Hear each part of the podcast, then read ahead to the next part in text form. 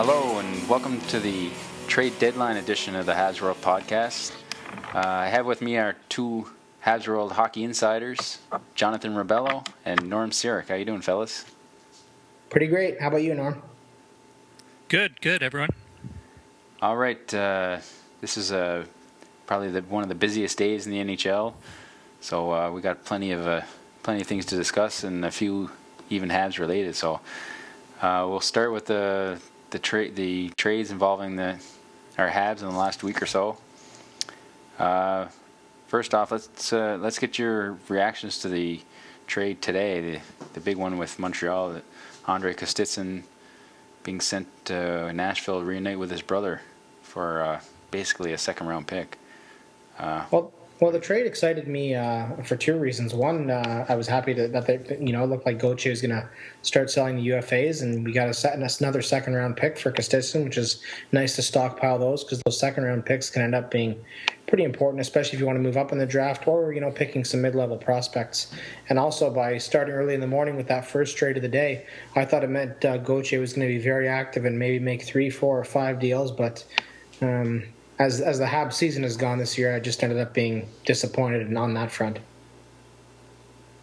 yeah. What about you, Norm? Yeah, I like the trade. I, it was one of those positions where it, things were just weren't working out for him anymore. And unfortunately, when you have a, a, player who's supposed to be offensive and isn't producing, and he starts getting his ice time cut, and then he can't produce because he's not getting his ice time, it doesn't uh, help inflate the uh, the price of the player. So I think the return was pretty decent considering all that. Um, sure, there was some other factors to consider, like the the uh, the point that uh, it's been made that he he had indicated he did want to return to Montreal, even though he's going to be a UFA this summer. Um, and who knows, maybe that could still happen, but let's face it, the chance to, to play with his brother again in a different environment, maybe with less pressure, it might be just the sort of thing he needs to uh, get his uh, career kick-started again. Yeah, I mean, uh, well, I'm not uh, I'm not surprised that uh, Kostitsyn got dealt because he was one of the favorites, being that he's a unrestricted free agent this summer, and and uh, honestly, I don't know what Gauthier could have done. There's no way he could have resigned him I mean, he would have had to take a pay cut in order to, to stay in Montreal, right? So, he, he was bound for the door. So, I mean, getting a second round pick is, uh, is probably the best you can do. No one's going to give up a first rounder for him. So, I mean, you got to be happy with that trade. Uh, yeah, pretty pleased. I mean, and considering that the rumors out there before, within the last few days or so, we're we're not uh, the, basically stating that there wasn't a whole lot of activity from other teams. There wasn't a whole lot of interest, in other words. So Nashville seemed like the the best destination. Uh, with them going into the playoffs, they they they could use the depth, especially on offense, and uh, you know it's uh, it certainly helped uh, Sergei get his uh, career going. So uh, why not? Maybe uh, his more talented brother can end up doing the same. It'll be interesting to see too, because uh, the last time the Kostitsyn brothers played together, and it looks like they'll probably end up uh, playing together with Mike Fisher as their center. Um, if they last time they played at the big center was Robert Lang, and before he got injured, they were both playing pretty well for the Canadiens. If you guys remember, in January there when Lang got his Achilles tendon cut a couple of years ago, or whatever happened to him, and he went down, the Kostitsyns really started to fall off then, and that's really when Sergei started to fall out of phase. Yeah. So yeah, the yeah. Uh, dreaded barber pole uniforms. I still remember those. oh, those things are god awful. Yeah, I, I, remember the the the chemistry they had though. Yeah, that is a shame. You know, things just didn't seem to connect well for them for well various reasons, timing and coaching and whatnot. But you know, I, I, don't have any ill will for the for the fellow. I, I, think he did play reasonably well for the team. And uh, sure, he wasn't consistent, and yes, he didn't live up to the hype of some of the other players who were drafted in the first round after him in, in his draft year. But you know, that's in, in a way that's not entirely his fault. He's still a decent player. He'll probably do well in Nashville, and, and I'm quite content with uh, a second rounder as a return. So um, I hope the scouts are uh, going to be sharp this time. Well, this year and uh, next. Please don't uh, bring up the Andre Kostitsyn draft year. it's too painful. and uh, I mean, he was always going to come up, though. yeah, I know. He's one of those players who, uh, you know, after the years he's had with Montreal, he he just needed a change of scenery because I'm sure the whole, whole fan base was just kind of at our getting frustrated with him because he's got so much talent and you know when when he's on he, he can be like a top line player but he's just he, he's on once every 10 games it seems right so it's uh, after a few years that kind of uh, routine gets a little old so yeah, he always seemed to fall out of favor with coaches. Uh, you know, all every coach that he had from uh, Gainey to Julien to Carbonneau to Martin to Cunneyworth now. It seems like he's always fallen out of favor and been shuffled up on lines and put with players who aren't playing well. And on that end, I kind of do feel a little bad for Andre. He's never been given consistent line mates for a long period of time. And when he did, with Plekanec and Cammalleri there, uh, he did play fairly well. But he seems, to, you know, the guy first guy benched, him and Ehlers, you know, sent to the fourth line or stapled to the end of the bench mid game, which is very tough for a player who's offensive and needs to produce to put up points. And people can say, oh, they still playing 13 or 14 minutes. It is quite a big difference going from 13, 14 minutes to 17 to 19. Those uh, four, five, or six minutes can make a huge difference in getting your legs into the game as an offensive player and increasing the amount of scoring chances you get.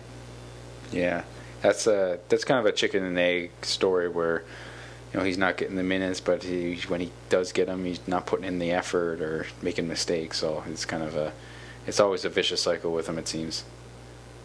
Yeah, I, I agree there, and and from all what I heard early on in this guy's career too. I mean, when he was a junior, I, I was reading some scouting reports during the the, the Habs draft year, and and uh, this one there was this one service well i won't drop the name but anyway i subscribe to it and get these reports every once in a while anyway they Stützle was just on fire when they were playing him uh, for the Belarusian team. I think it was must have been the World Junior Championships that year, and he was skating for 25 plus minutes uh, every game, and and never looked out of shape or, or fatigued at all. He was always like he was just a workhorse as as an 18 year old, you know. So uh, he, he, can definitely handle it. I, I, always thought he was a guy who's going to be in pretty uh, good shape and could handle the extra pressure and the extra responsibility well. But you know, just Montreal's a unique environment though when it comes to hockey. Not everybody can hack it. That's yeah, for sure, and I, I, I, think I think um, we should probably you know drop the Kostitsyn thing because he's he's gone and out of sight, out of mind. And I think maybe we should move over to the Hal Gill trade and uh, talk about what we got back for him. And it looks like Blake Geoffrion will actually be playing his first game as a Hab uh, looks like tomorrow night against Tampa. So, what did you guys think about the Hal Gill trade? Uh, I mean, uh, I mean the.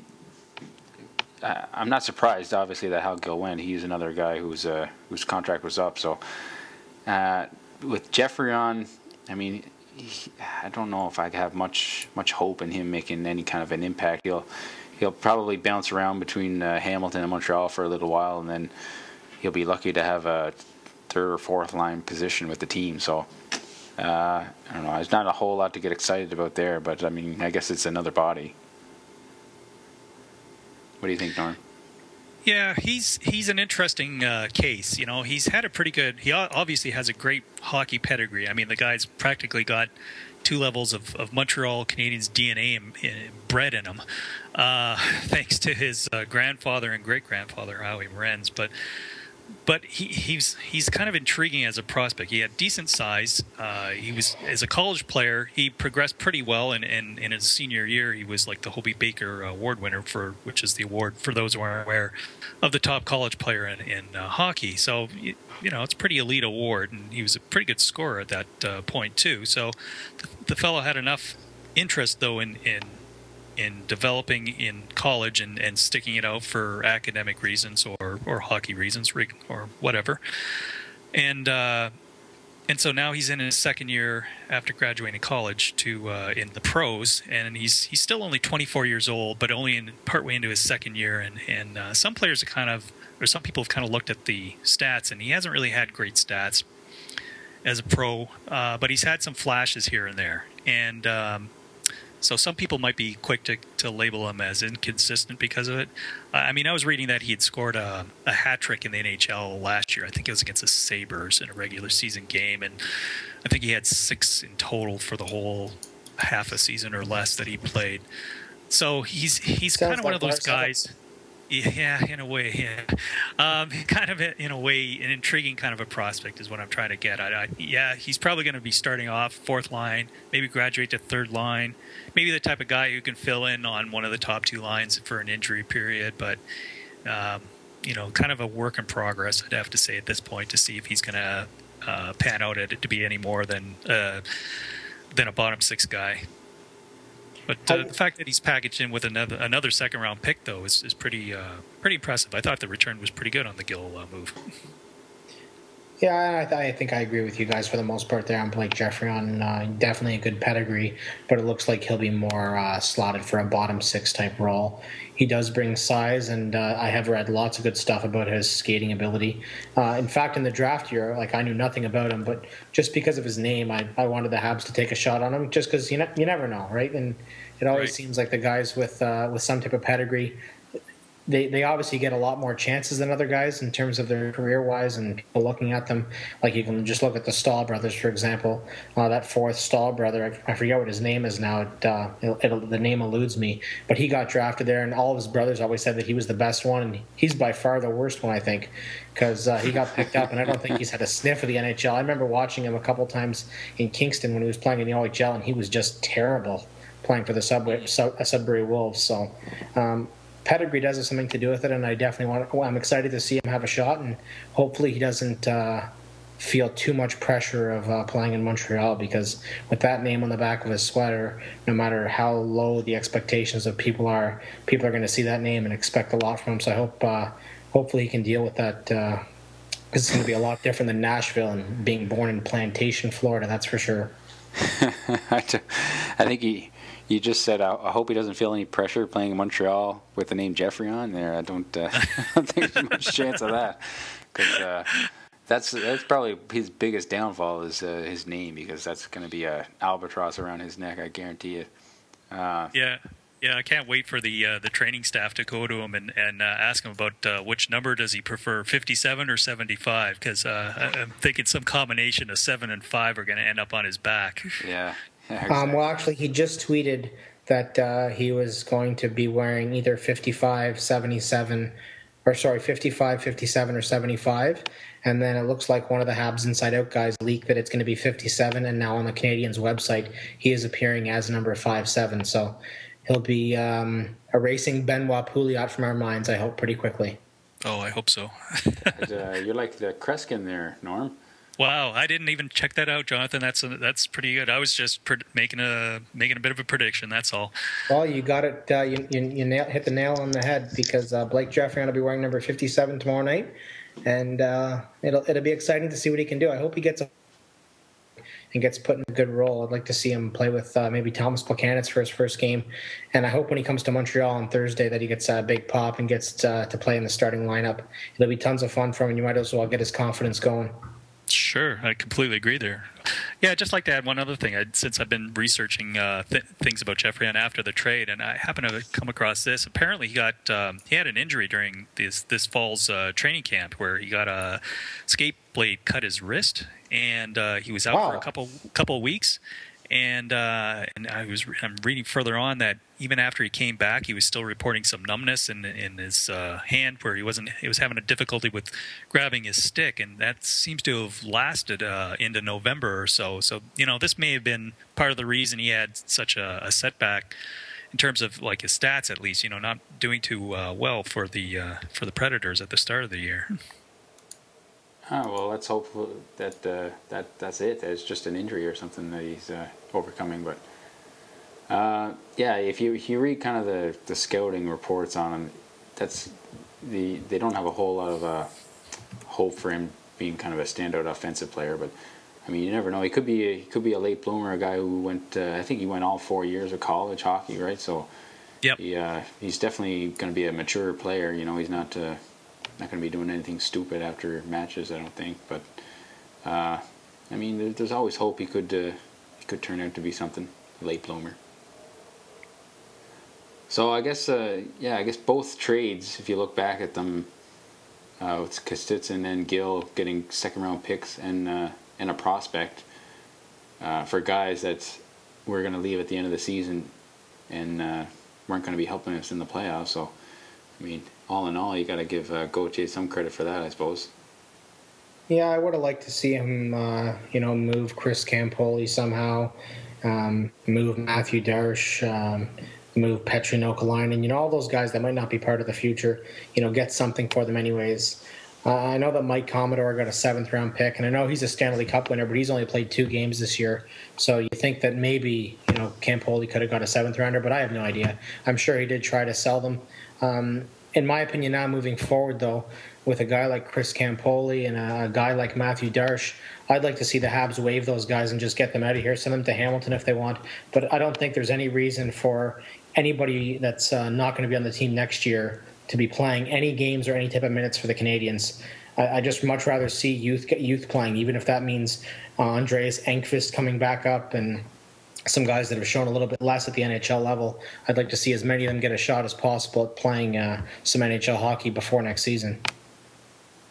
Well, yeah, yeah, I'm in agreement with you there. I, I it, we we all can. I think we all concede at this point that the season's lost for any playoff hopes. Why not? Yeah, just let the kids have a chance. You know, maybe not tax the veterans as much as they've been taxed before in terms of their playing time, and and you know who cares? Let's just let them play out the rest of the season, and we'll hopefully retool in the off season. Yeah, well, it, it, it might be nice to be able to see what these guys have to offer, but. Uh, not too many teams just kind of throw caution to the wind and, and sit a bunch of veterans just to bring up a whole whack of young guys. Uh, usually it's kind of more of a slow process where they'll bring up maybe a couple of forwards and a defenseman and and see how these guys who they kind of have hopes for next year and see how they make out. So uh, I'm sure I'm sure a lot of the guys will be will coming up and hopefully when they do come up I mean, even some of the guys that have been bouncing around between Hamilton and Montreal, that they get some kind of decent minutes, maybe even a second power play unit, you know, just to see what they can do. Because it's one thing to come up and play kind of fourth line minutes, but it's that's kind of that's that kind of wreaks havoc on your confidence and and uh, doesn't help your stats any, right? So let's hope uh, if any of the young guys do come up that they actually get a decent chance. So now that uh, that kind of I was gonna just mention maybe a couple of guys that we expected to go out. And I know, Jonathan, you mentioned Campoli. Uh, what about uh, Travis Moen? Because he's another guy that most people expect to be traded, but I assume his latest upper body injury had something to do with him not moving. What do you think? Well, I know that Bob McKenzie had said uh, earlier on in the week, or sorry, on the weekend and the week previous to, is that um, Montreal was not moving Travis Moen, that uh, Pierre Gauthier was looking to sign him, and obviously by not trading him, um, I for one, I'll, I'll be furious if they if they don't sign him now because if you don't trade a guy like Travis Moen, who even injured would have to have some value, like I would think, you know, even a second or third round, offers a similar dimension to the game. Um, if if they don't sign Travis Moen, I'll, I'll be I'll be furious because it's just ridiculous to let a guy like that stay on your team when he's going to be gone next year and you get nothing for him. It makes no sense to the future. So they better sign him before July 1st, or I won't be a happy camper.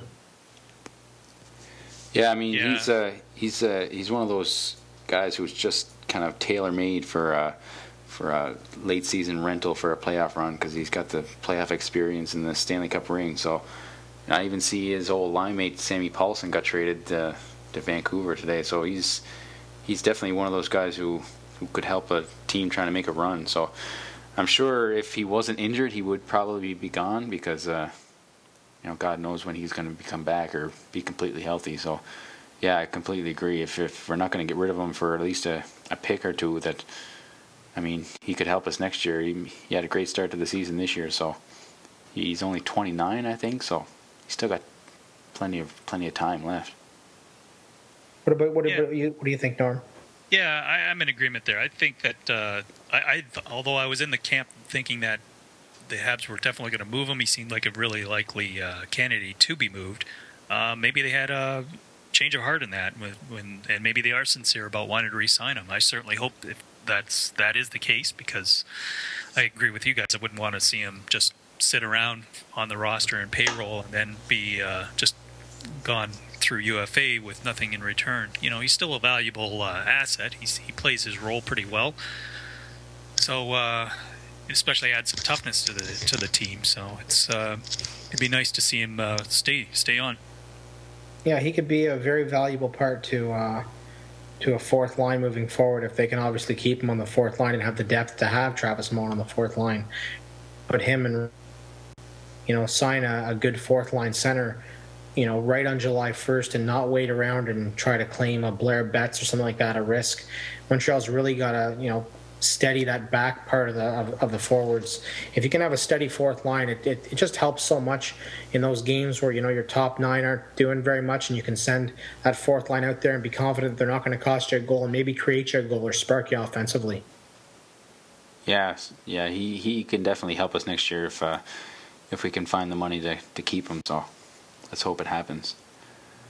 Uh, maybe we can go around the league a little bit and talk about some of the the trades that didn't involve the Habs. Uh, I guess the biggest blockbuster one was the I don't know I use that word with that air quotes blockbuster because uh, the biggest trade of the day was definitely uh, Cody Hodgson to the Sabres for Zach Kassian I think Zach Kassian Zach Kassian that's his name. So yeah, have you got a, a, chance to watch that Zach Kassian play by the way?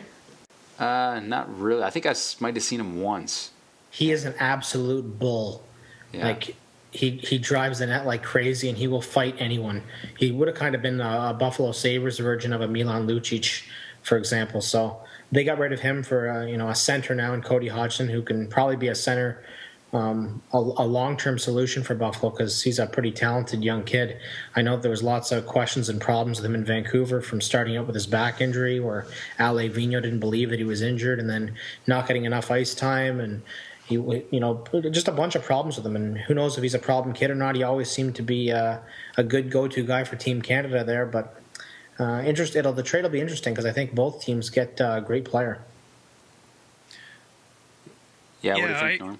I, yeah, I agree. It's definitely one of those trades where the main components are going to help both sides. Uh, I can, I, I've kind of liked uh, Hodgson. He's been a he's been an interesting case too, but he's had some tough um, back injuries, I think, early in his career, and it's taken a while to get going. But this year, he seems to have uh, really taken off, uh, considering you know he's on a pretty deep team, but uh, in Vancouver. But um, so I think he'll he'll definitely help out Buffalo because he'll end up in a top six role right away and, and probably flourish.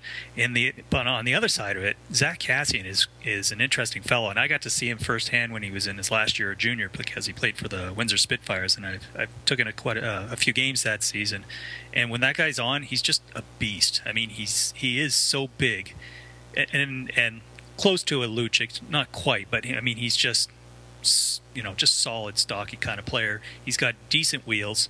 He's got soft hands, and he's quite willing to drop the, the gloves to go at anybody. I mean, he'll stick up for teammates, no no problems.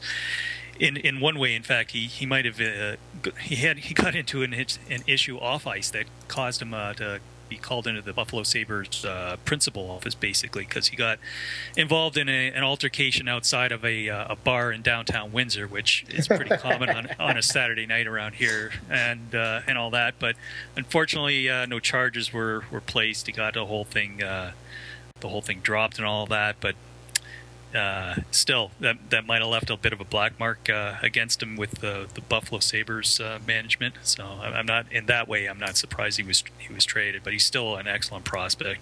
He was probably going to do quite well out in uh, Vancouver.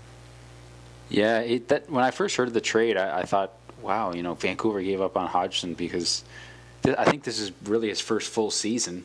It is, yes. So and and mm-hmm. like you say, with anybody who follows the World Juniors, and he was kind of a big name for a couple of years there. So, yeah, uh, he seemed like the guy who you know who could be like a top line guy. But but when you look at the deal, like Kassian, man, he he seems like uh, he's one of those guys. He's still only young, right? He's only like 20 years old or something. So he could bloom into being the you know big time power forward, and he's uh, he's that's something that a lot of teams want, and he's kind of hard to come by. It's a guy who's got size, but also can score. I mean, he's you know the complete package, right? So he's right, uh, exactly. If I if I uh, looking from a Habs perspective, if if I was wanting one of those two guys, I'd probably take Zach Kassian over Hodgson at this point. Yeah, from a Habs perspective, though, it's hard to turn down a center that could probably score lots of points, though. yeah, I suppose e- either one of them could help. So, uh, but uh, but yeah, so it seems like uh, one of those. I think a few of the insiders were saying, "Oh, it's like an old time hockey deal." You know, both teams get something out of it, so it's it's not a salary dump or you know getting rid of a veteran for a prospect or something. It's kind of two young guys that uh, kind of need a, a new fit, right? Because Hodgson wasn't going to get his top two line minutes with uh, the Sedin and Kesler ahead of him, right? So Yeah, but there's nothing wrong with having depth like that with three, three centers uh, in your lineup. So it'll be an interesting move to see how Vancouver does. I think that uh, there's a lot of pressure on them to at least get back to the Cup Finals. Uh, on a Vancouver note, I really think that you know if they get knocked out in the first or second round, I think you'll see Alain Vigneault fired. oh, I'm sure uh, I'm sure the pressure's on this year for sure. Speaking about uh, when you said Sammy Pahlsson got traded to Vancouver there as well, when you mentioned that earlier, did I, I by any chance either of you get to hear the uh, little interview he gave to TSN afterwards? Uh, I think I caught like just part of it, but uh, Because he didn't sound too impressed about uh, getting traded, to, even to Vancouver. He sounded like it's going to be quite the hassle for him and his family. Like just by talking to him, he seemed completely disinterested in uh, in going to the playoffs and playing for a cup contender, just by the sound of his voice and his attitude. Really? yeah, I- I noticed he wasn't kind of jumping for joy or nothing, but he was mentioning something about you know I'm sure I can do it again, or you know I don't know I don't know maybe he was just kind of giving them lip service or whatnot, but uh, I think I only heard about ten seconds worth of it. and on another Columbus Blue Jackets note, did you guys see what Scott Howson did to Rick Nash? Uh, well, I kind of read something about that, but uh, you can probably recap it better than me. Well, um, he gave an interview after the uh, trade deadline closed and said that uh, he told everybody that Rick Nash had actually approached him and asked him for the trade. So he threw Nash under the bus there. So he got the captain of the Columbus Blue Jackets for the next two months. Um, doesn't even want to be there. He doesn't want to be the captain. He wants to be gone. So it wasn't the, that Columbus was looking to move him. It was the other way around. Yeah, that uh, it, it kind of sounds at, at first glance like a big story, but I'm sure sure most people must have assumed that Rick Nash wanted out of there. I mean, I'm I'm surprised he's lasted this long, to be honest, because Columbus has been a terrible team for for years, and and Nash is kind of a big fish in a small pond there. So I'm uh, I'm surprised he's lasted this long without asking to be traded out of there because he's a I mean he's a world class talent. He's a he's, he deserves more than just a you know an 82 game season every year and then golfing. what do you think? Yeah, yeah, I agree with you there. It, was- it was a tough, uh, tough situation. It kind of surprised me too to to see them kind of thrown under the bus like that. I'm I'm kind of wonder was it kind of orchestrated that way to maybe give off a certain optic, you know, maybe to indicate that uh, this isn't just the management. Uh, unhappy with a player that's it's the player who's unhappy with the, the situation and and maybe that might make it a little bit easier to move him in the uh, off season maybe before the the uh, draft or something. That seems to be a prime time for a lot of uh, the next wave of moves. I mean, Yeah, I'm not sure if because a lot of times uh, like you hear uh, GM come out and say something like this. You kind of got to read between the lines of what's he trying to get out there, but uh, I think I'm not sure if uh, there was too much uh, forethought when they, when he made those comments because when you when you think about it, I don't think Rick Nash should be to blame for for uh, kind of asking to be traded, and it's not his fault. Howson couldn't get a trade done because when you read the reports, he was pretty much asking for the world. Like it's like a top forward, top defenseman, first round pick, and a goaltender. Like, I mean, he wanted a half a team for Rick Nash. so, I Right. mean, and it didn't seem like he was going to budge. He kept all the rumors coming out that he wanted, you know, this one player like Del Zotto from the Rangers or uh, I don't know who what who the other teams. were. Gardiner from the Leafs. Yeah, well, I mean, Yeah. that was a. I think that was a Toronto made-up story. That one, but, but I mean, so Apparently, in terms of Toronto stories, Brian Burke, I think, turned down uh, 17 first round picks today for uh, for no name players off his roster. He uh, just he was not looking to sell because uh, everybody was offering him first rounders for everybody. So even uh, even I guess some of his minor leaguers, people were offering him first rounders for, and he just did not want to budge on any of those. So Yeah. Burke had quite the day. yeah, I I mean, he he's always the the big the big man in the room, right? He's uh, he's the guy who gets everything started. I mean, for What the, for the last month, I've been hearing about what's Brian Burke going to do to get the trade started this year because he's always it seems like everybody waits for him, right? Or it's either that or, or a bit of a slow day for the Toronto media. Yeah. On a Leafs note, uh, boys, you guys think they're going to make the playoffs? Well, I got my uh, my Toronto Maple Leafs voodoo doll uh, working hard so that they don't. So Do you actually have one? no, it's o- only in my mind. no, that, that's the only bright spot of the season so far is Toronto's uh, recent fall from grace.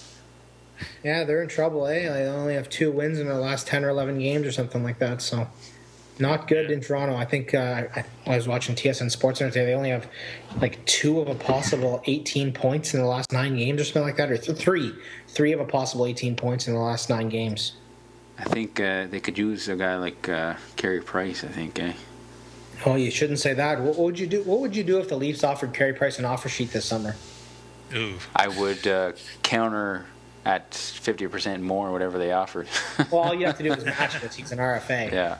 Okay, No. but serious question. Like, let's say they gave him like an enorm- enormous amount of money, and it was that that uh, whatever that barrier is. I think it's over seven million. Is uh, five first round draft picks. Would you take the picks? Or No. Would you, would you sign price for that eight million dollars a year? I would take Price because I don't trust any picks that uh, the Montreal Canadiens make. Plus, uh, so yeah, no, I wouldn't let him go for anything. No way. I mean, uh, goal, goaltenders like him are, I mean, they're they're so hard to come by. It's it's so hard for a goaltender to have. I mean, even now, more than really one or two good seasons. So. Uh, I think he's going to be a, a star for years, so I, I wouldn't let him go for anything. Yeah, that's an interesting scenario, but I, I agree with uh, you, Mike, because it, there's just too much uncertainty with uh, with that position for the rest of the organization too. They really don't have any uh, any any significant prospects to, that might have a chance at uh, replacing him, even if they if they let him go. And and really, you're talking about a player who really doesn't have any significant flaws in his game. You, you know, No, I know. It's a little, and it's and a he's little matured different. so much too in the last year. Yeah. right? Oh, yeah, and I, I agree with that too, Mike. hundred percent. His attitude is absolutely incredible. Um, you know, this year there's been no whining or complaining. Um, not that he was ever much of a, of a whiner, but uh, you know, he just seems like he's got the right attitude. And I, I, it must suck for him right now losing all these games. But I hope Carey Price can see the light at the end of the tunnel and know that you know one bad year is not the end of your career. And if you know Montreal can end up with a top five pick and can really get somebody to bolster that lineup that can enter the NHL next year, it uh, it could really be a great thing. And hopefully, Price and Gorges and PK Subban and Erik Cole, you know, the, the guys that really seem like they care and are working hard out there. You know, nine games out of ten, or every shift. It looks like for most for the most part for those guys. Hopefully, they do see the light at the end of the tunnel and know that you know some of these five, six, nine game losing streaks aren't the end of the world because next year is a brand new season. Yeah, for sure. Uh, I think that's pretty much all I had for the trade deadline discussions. Uh, uh, anything you want to add uh, before we call it call it a podcast? Um, just a couple, a little bit of information. I, I don't, I don't follow the prospects too uh, wildly, but over the last little while, there's been some really positive stuff. That uh, Patrick Holland kid that they got from the Cammalleri trade, the Canadiens did. I think he's, you know, number one or very close to the top in WHL assists now. I think his last four games he had 14 points. And uh, a couple of weeks ago, or a week and a half ago, that uh, Darren kid that they picked up in the draft last year tied a WHL record with uh, four goals for a defenseman in one game. So Yeah, I there heard is that there is some positives on the back end, uh, or sorry, not the back end, but the in the prospect pool of the Montreal Canadiens, and hopefully that can continue next year. Well, let's uh, let's keep our fingers crossed for that one. Uh, anything you want to add, Norm? Um, I just wanted to throw out a rumor. I guess I, I don't know if you guys had heard about this. I guess it just came up over the weekend. Uh, something about uh, along the lines of the uh, of the fact that uh, Gauthier is is is now become a figurehead for uh, for the Canadiens, and and that uh, Geoff Molson is actually handling the uh, the day to day operations of the club. And I I don't know how much how plausible it is, but I just wanted to bounce it off you guys and see what you thought of it. Yeah, I heard something like that, but honestly, I don't. I can't see really too much in that one. I mean, uh, it doesn't seem like Geoff Molson is is a kind of a hands-on kind of guy, and I don't know. It seems like he's busy enough with uh, with his other commitments, and and whenever I see Gauthier now, I don't know if it's just lately, but he's always got uh, Bob Gainey at his side. So it kind of makes you wonder. It just a couple of years ago, it was Bob Gainey with Gauthier assisting, and now it's Gauthier with Bob Gainey sitting right beside him. So it doesn't seem like a whole lot has changed there in the in the management office. So I, I Yeah. don't I don't really think Molson has got really anything to do with it other than kind of the final say on uh, anything big, I suppose. Yeah, I think I think I agree with you there, Mike, and I really hope that uh, that Molson's not getting too involved in hockey decisions and operations because I don't uh, think he has much of a hockey pedigree and knows much about the game other than possibly being a fan. But again, I'm speaking all from no knowledge on Geoff Molson's uh, ability or knowledge of hockey. Yeah, uh, I don't know. I think that was a maybe a slow news day for the Montreal media. I think because I, I don't really put a whole lot of stock in that one.